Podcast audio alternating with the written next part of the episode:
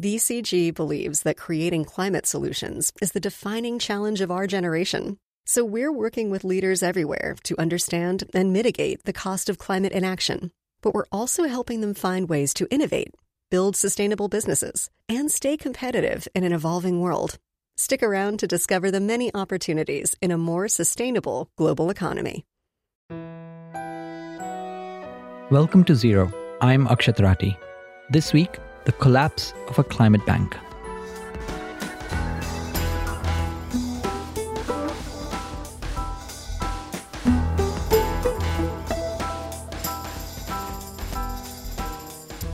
Just over a week ago, Silicon Valley Bank, or SVB, had a sterling reputation as a climate bank.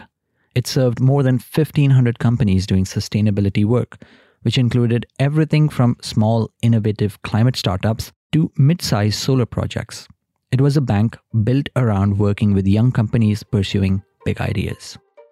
Late last week, the bank collapsed. Yesterday, SVB says that they are trying to raise more capital. There are recent developments that concern a few banks. And you have people like Peter Thiel advising clients to pull money out. You get that run on the banks. The government regulator in charge, the FDIC, took control of Silicon Valley Bank's assets. Mr. President, what do you know right now about why this happened?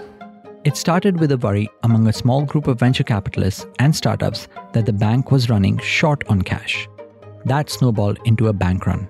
And within hours, the bank's customers had tried to withdraw $42 billion, about a fifth of the bank's holdings. The shortage of cash became so severe that the bank ceased normal operations and was taken over by US regulators to limit the damage the very next day. Startups began to worry about how they would pay their staff the following week, and venture capitalists worked through the weekend to stump up emergency cash. Relief came in the form of US regulators promising that all deposits will be safe. And on Monday, startups could breathe easy as they could access their cash again. But the headache is far from over, particularly for climate tech companies that are readying themselves for explosive growth and need gobs of cash. Climate tech has been a bright spot in the last year. While total venture capital investments in 2022 fell, investments in climate tech actually increased reaching almost $60 billion according to Bloomberg NEF. One way to understand the SVB debacle is to experience it through the eyes of a startup founder. And so I spoke with Austin Sendek, the CEO of Aionics, to hear how the bank's collapse piled stress onto his fledgling company. But first, to set the scene, I asked my colleague Mark Bergen to give us the big picture view.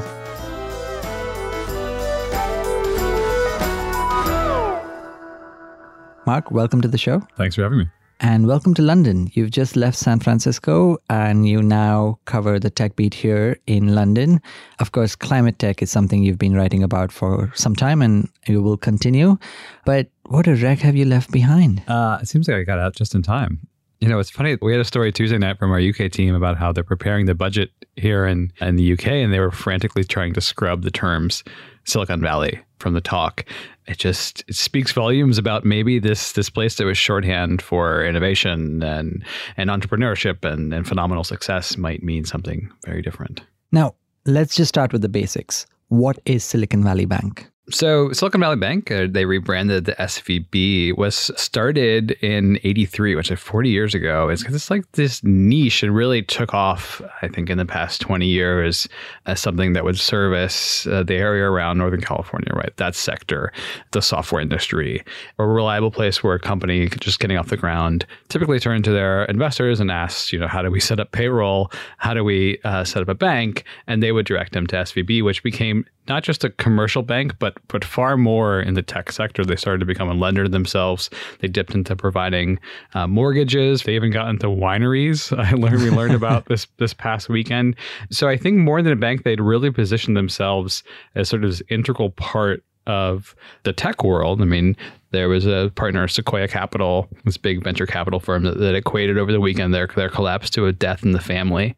And what specifically did it do for climate tech startups? So SVB had focused on climate tech recently as an area of growth, which is very true when especially uh, in the past couple of years where a lot of other sectors were were falling behind. So I think in addition to their commercial banking, so if a startup comes to them and they just want to park their money um, and use them as their primary bank, they also provided a lot of what's called venture debt, uh, which is a, a way of financing a company sort of different than like what you'd say if a venture capitalist gives you money, there's an equity round, they own a part portion of your company. Um, venture debt is is basically a loan. It could be like a very a low interest rate loan, and it's something for companies that like a lot of startups are are moving pretty quickly. They don't have a lot of cash coming in. Often they're not they're losing a lot of money, but what they do need is a lot of capital up front. And climate companies, particularly the ones that are working with hardware, batteries, trying to build something uh, have, have like research intensive, they need a lot of upfront capital with really nothing coming in. And you know, they also advertised that they had more than 1500 companies that were climate startups that were their customers. We understand that they also underwrote a lot of solar projects because solar was a big booming industry in the last 20 years. And then they did these other things which we don't think about typically. If you are a startup and you have $100 million sitting in the bank account, with inflation, that money is actually losing its value. So you want some interest to be generated on that. And they provide it for what is called a money market account, where that account actually gave you a higher interest rate just for the money sitting in that bank. So now we know that the bank has collapsed and the US government is figuring out a way to deal with what happens next. But what actually went wrong? Why did it collapse? I mean, it happened incredibly quickly. Um, and for some people that learned about Silicon Valley Bank on Thursday and then a day later it was gone. My understanding is that in the past several years, Silicon Valley Bank operated with this low interest rate environment. Um, and because they bank with the tech sector, it's different than a lot of like traditional banks, in part because a lot of the customers didn't need loans because they were getting tons of, of venture capital coming in. Like that wasn't the problem. Uh, and so they would park their money with SVB. What SVB did was they bought a lot of long term bonds and some mortgage backed securities, those things that were sort of familiar for us from the from the housing crisis. These assets that looked really good and were very good on paper when interest rates were low. And then what happened was the Fed, because of inflation in the US, started to increase interest rates.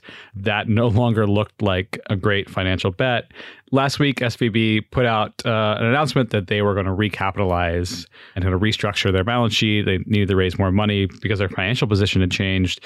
I think it's just something that the company didn't really anticipate any immediate backlash. Certainly, something that we saw, and so there were companies and venture capitalists that had both their money with SVB, but then a lot of their portfolio companies, and started to advise their companies to maybe should pull out. This no longer looks like a safe place to bank. It happened very rapidly where one investor went to the next and the next. Their their stock started to fall. I think that coincided with a lot of companies either pulling out their deposits or then trying to pull out their deposits, discovering that they couldn't. And that just became the snowball effect where within a day, they, they no longer existed. Now, that's called a classic bank run, right? Banking 101, which is you think when you have money in your account under your name in a bank, you can always go to the bank and get it. Well, technically, yes, if the bank has that cash available.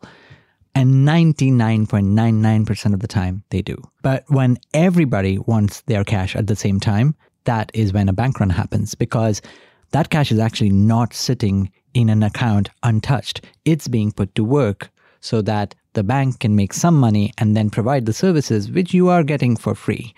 And as we learned on Thursday, something like $40 billion was withdrawn or requested from Silicon Valley Bank, which had about $220 billion of assets. That's a huge amount of money to be encashed really quickly. There's a really good Simpsons episode where Bart Simpson, if you recall, uh, demonstrates what a bank run is, right? Where he tells everyone waiting in line that the, the money's going to disappear and they have to pull it out now. What do you mean the bank is out of money? Insolvent? You only have enough cash for the next three customers! Hey,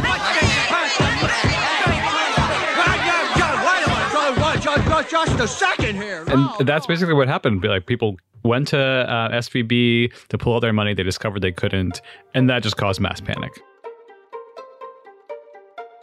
Aionics is a climate startup using artificial intelligence to search for new battery materials. What the company does could make future batteries cheaper something the world really needs. The company has raised around $3 million, of which a big chunk was in SVB. I caught up with Aonic CEO Austin Sendek on Monday evening to find out how SVB's collapse has affected him and his company. Now, before I call it the most stressful week, what was the stress level for you? Like out of 10, probably a 10. okay. So, one of the most stressful weeks in your life, I'll just say that. Yeah.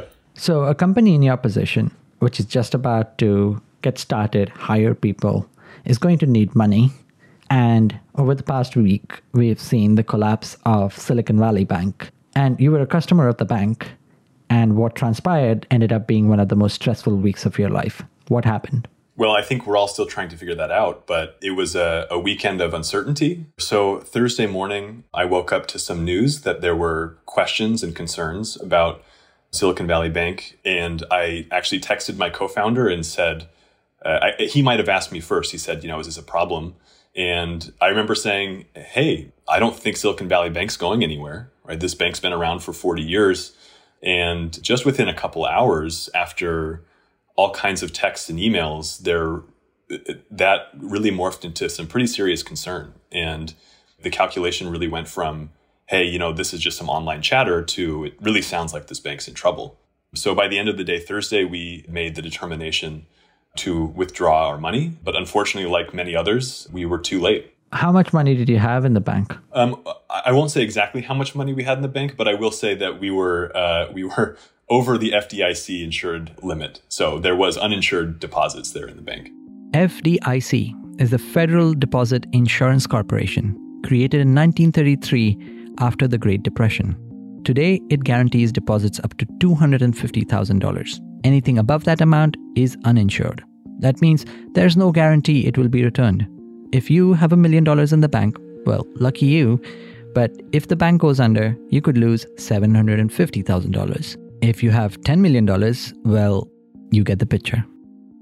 And say you'd lost the money, what would have happened to you as a company? Well, you know, we're small and we're early, and that would have been a really severe impact. We had money across institutions, we had money to continue to fund our operations. So that made us relatively fortunate. I know that there were other entrepreneurs and early stage companies who didn't know if they could make payroll on Monday. So we knew that we could, but the long term outlook, if that money had disappeared, would have been pretty bleak. And so when you learn about the problem on Thursday morning, you're like, well, online chatter, maybe this is something we should think about. You think about it, you talk a little more, and you realize, oh, maybe there's a real problem. And so you try to take your money out. What happens when you try to do it? I think one of the interesting things that we'll remember from this incident is that this was probably the first bank run in the era of virtual banking, right? So no one's waiting in line to pull their money out of the bank. People are logging in and wiring money out within a minute. So this is happening very quickly. And Thursday afternoon, there's a brief moment where there's a really serious discussion that we're having internally, which is there's some advice that we should pull the money out, but there's this sort of ethical consideration, which is you want to support the bank. Silicon Valley Bank has been a pillar of the technology industry and really of the entire Bay Area for a long time. And so there's, you know, a, you don't want to sort of leave the bank there. But then there's this very serious concern of, hey, if this does happen, uh, if the bank does collapse, we don't want to have our money stuck in there. And it was a little bit sort of prisoner's dilemma, right? You're trying to game theory your way through this. And at the end of the day, my obligation as CEO of the company is to our shareholders and to protect our shareholders. And so, unfortunately, that led to the very difficult determination that we we should really get our money out of here before it's too late. By the time we uh, processed a wire uh, transfer out of the bank or tried, um, that was uh, sometime around four o'clock Pacific, and so that's after basically the markets had closed that day. We assumed that it would go through first thing Friday morning. The bank went into receivership around noon the following day, and that wire basically never made it out. So you prepare a wire and it doesn't go through. That means your money is stuck. What was going through your mind when that happened? So we didn't really know that the wire was not going through until Friday. When it doesn't go through, I think suddenly, okay, how much money do we have access to? But more importantly, everyone started getting very familiar with the FDIC and the, the process of liquidating banks and speculating on, you know, is it 80 cents on the dollar? Is it 90 cents on the dollar? Is it 10 cents on the dollar? The outcomes could go so many different ways that you almost don't want to speculate. FDIC, the Federal Deposit Insurance Corporation. Did you know this thing existed before last week happened? I did know about the work of the FDIC and about the protections that they have for banking customers. I was not aware of the efficiency with which they work and perhaps of the magnitude of their dedication to people and businesses. And um, so I was pleasantly surprised over the weekend to learn more than I already knew about the FDIC. Well, pleasant is an interesting way of describing it. You learned that you had $250,000 that was insured, and you would definitely get that much money, but you had a lot more in there, and you didn't know what would happen to the rest. Right. And there's been some discourse in the time since of, hey, if you knew your money was uninsured, why would you leave it in the bank? Right? You know the FDIC will reimburse this $250,000, but why anything above that? And that's a fair question. I think everyone's asking themselves that in hindsight. But I think the reality is until a few days ago, bank collapses just didn't seem like they were on the horizon. And reputable banks like Silicon Valley, you know, uh, especially not. So, what was the weekend like? Like, there was nothing you could have done given your money was stuck, but what were the discussions you were having with your team, with your investors, with any other interesting people that could have helped you?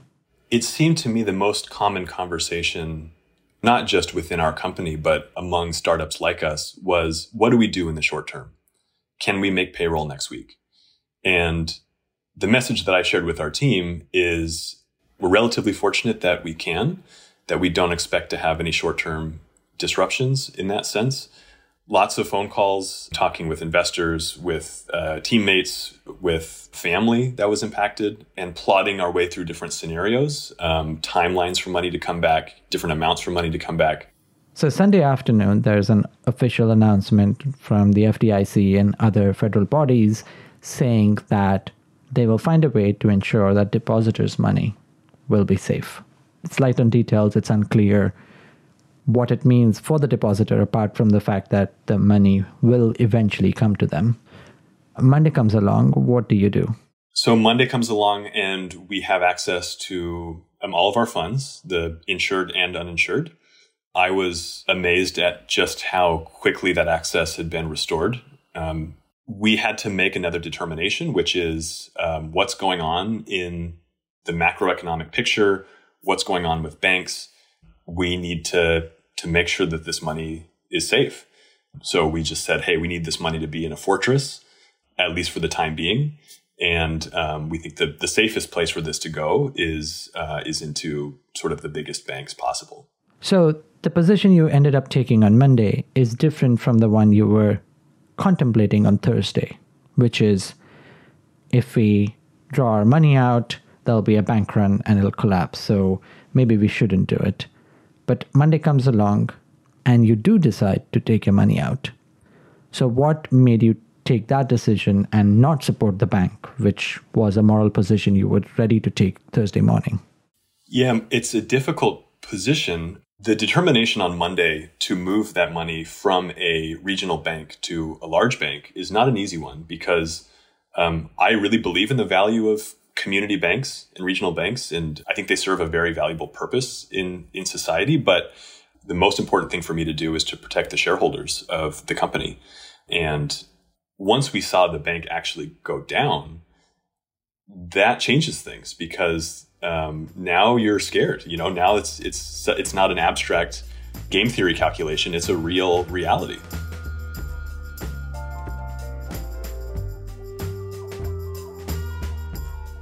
After the break, why was SVB so important to startups and who will fill the gap left by the collapse?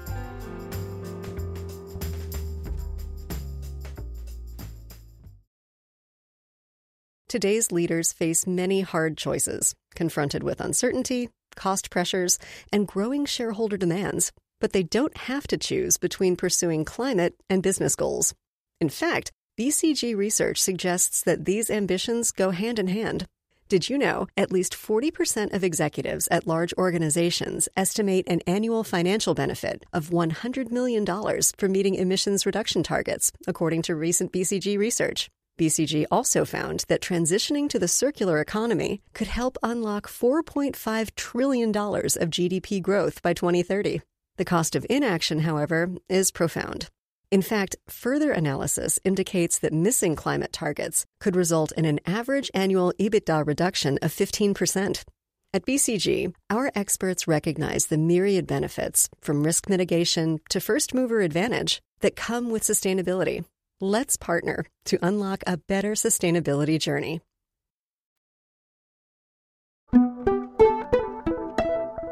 Let's take a bigger step back and tell us when it is that you first became a customer of Silicon Valley Bank and why did you choose to do it? Sure. We began working with Silicon Valley Bank about a year ago, a little bit less than a year ago. And I think it's first important to note that Silicon Valley served the communities of the broader Bay Area. And this is not a startup technology entrepreneur bank. This is a bank that folks from all walks of life are using for personal and business finance. But that being said, speaking as a technology founder, Silicon Valley Bank always seemed to get startup life in a way that other banks maybe would not. What do you mean exactly when you say that they understood startup life? Yeah, so the profile of a healthy venture backed early stage technology company looks so different from the profile of other types of early stage companies that you might see typically outside of the Silicon Valley technology world. Early stage companies are typically growing very quickly. There's often a period where they're not making a lot of money. And in some cases, very early on, they're building without even a firm knowledge yet of who they're going to sell to. And in the bank balance sheet, it's basically looking like a big chunk of money comes in and then it's being drawn out, drawn out sometimes very, very quickly because the company is going through this growth phase. Exactly. So it's not a weekly deposit of, of revenue. And I think the bank sort of understood that model. And one way in which it understood it, or maybe one way in which that understanding could be seen, was um, through their venture debt programs, where if an early stage company had raised enough external equity capital that effectively de risked the, the company to some extent, Silicon Valley Bank was known for giving loans to these early stage companies. And I think being confident giving that sort of loan requires you to to be in the community and to sort of know what's going on on the ground and um, know what differentiates a good investment from from a bad one. SVB's venture debt program is one of the reasons it was so attractive to startups. Most loans offered by banks involve some kind of collateral. For example, if you take out a mortgage, the house is the collateral until you pay off your loan to the bank. Early stage startups usually don't have much to offer as a collateral, that's what makes venture debt higher risk than most loans, and a leap of faith not every bank is willing to take. I think it remains to be seen whether this contributed to the bank's demise, frankly. Um, I think the early indications are that um, that it did not, that it really had more to do with rising interest rates and a general decline of venture funding going into the pockets of these companies. So I don't want to necessarily say that the bank had it all figured out. I think that remains to be seen, but I think it made Silicon Valley Bank unique. And as a founder, you feel like you have potentially someone who who just sort of gets the business that you're trying to build. Silicon Valley Bank is a bank for many types of startups, but climate tech startups have been growing in number, especially in recent years. Um, so, if we look at it from a climate tech perspective, what do you think a collapse of a bank like this does to the community? Looking at sector wide, we're at a point now where these early stage climate companies have, many of them have raised a lot of money. We're going into an environment where venture capital seems to be drying up. And so there's a broad sense that um, you really need to protect that money and you need to hunker down and build. And and there's there's some companies who have just received giant grants from the bipartisan infrastructure law and the Inflation Reduction Act here in the US need to protect that money. So I think it's a tough time for this to happen. It's always tough, but I think we're at a point where that having money in the bank is something you don't want to take for granted. Austin, thank you so much for taking the time. I should note we are talking Monday afternoon Pacific time. The news has certainly been constant about Silicon Valley Bank over the past few days, and who knows what comes in the next few days. But it is really good to be able to get a perspective of what it was to be a startup that was dealing with this crisis. Well, it's a pleasure to talk with you, and hopefully, there won't be anything else newsworthy by the time this episode airs. So, Mark, we are talking on Wednesday, 15th March, and startups have got their money back. Those deposits ended up essentially being insured by the US government. What exactly did the government do to get this panic to subside? They stepped in to basically guarantee every single depositor. So they didn't bail out the shareholders of SVB, but they did promise that anyone who had uh, money with the bank would be able to get it out. You know, we had startups panicking over the weekend, like how are we going to meet payroll on Monday, and comparing for all this sort of worst case contingency. So that so far seems to be avoided. Um, so right now there's this sort of complicated dance of trying to uh, sell off the bank, potentially one piece or or different parts. Uh, and so someone could take over the commercial banking operation for SVB, someone else could take over some of the lending operations. They have different kind of components, and it's likely that they're going to be split up. And SVB had branches in several countries. In the UK, that was actually purchased outright by HSBC for one pound. But we reported that HSBC is injecting at least uh, two billion pounds of capital. This the same sort of situation here, where they're guaranteeing that any companies that were banking with with SVB will continue. Um, you know, it's not necessarily going to be H- HSBC is a very different bank than SVB, so we don't know how here in the UK they'll necessarily treat the customers or sort of operate the same way in the past year because of the financial situation, venture capital funding itself has fallen. However, the bright spot was climate tech funding, which continued to grow. Does that get affected now with what's happened at SVB? Yeah, I think the answer for that will will take some time. Uh, certainly, like how we'll have to see how they sort out the the situation in the U.S. Um, I do think there there are certainly concerns that whatever bank steps in might not look at climate tech the same way, might not be willing to make um, as aggressive loans, similar loans, and then how it impacts, I think, the kind of the domino effect it has with with venture capital. When you had a bank like SVB being willing to inject its own capital in a lot of this venture debt, I think that really changed the outlook for a lot of the VC firms. And so there's a likelihood they could be much more cautious. I think like a lot of climate tech companies, after they get to a certain stage of growth, they still need a lot of money to invest in. If, if you're building a something, a battery plant or a carbon capture facility, that requires a lot of capital before you get money from customers up front. And, and that's where SVB, I think, um, played a very significant role. And that's just an open question about what happens there. So when we go and interview CEOs, you know, we don't typically ask them what Wi-Fi service they use because why would you? There's a Wi-Fi service, it works, and they do their job. Unless it doesn't, right? If there was a data breach because of the Wi-Fi service they use, we will be asking CEOs, what Wi-Fi service do you use? And that's kind of the thing that we're going to have to do with banks now. Uh, you know, we were in Paris yesterday looking at climate tech startups, and we had to ask the question what are you doing about uh, your banking now? And one of the founders of a floating solar company told us that she, even though wasn't banking with SVB, did have money in some small banks and given what had happened over the last few days has pulled that money out and put it in a big bank because that's the flight to safety. That's what she feels would be good for her company. But do you think that the hole created by SVB's collapse could be filled by another bank or many banks providing the different services that SVB seem to provide for startups? I mean, I don't think like some of the underlying the situation that, that a lot of these climate companies are operating in hasn't really changed, right? Like there are still uh, ESG targets that every single company needs to meet. There's still this rushing um, deadline to net zero, and there's still a phenomenal growth opportunity. And so I think if you're a bank that's sort of operating with just purely sort of financial logic, I do see that they could step in. Um, I guess the question will be how much of was SVB the climate bank because it was willing to, because it had this network of relationships relationships, right, across the Silicon Valley and other tech sectors?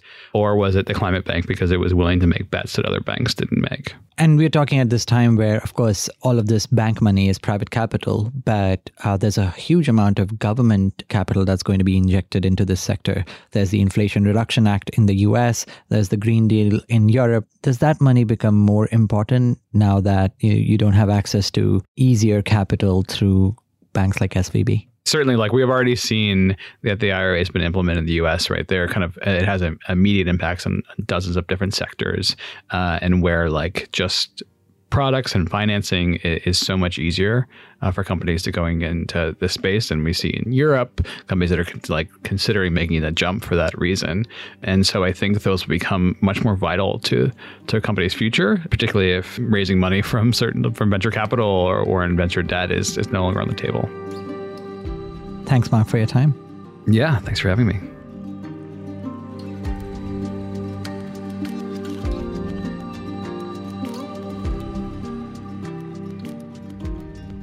SVB's collapse is a rapidly evolving story.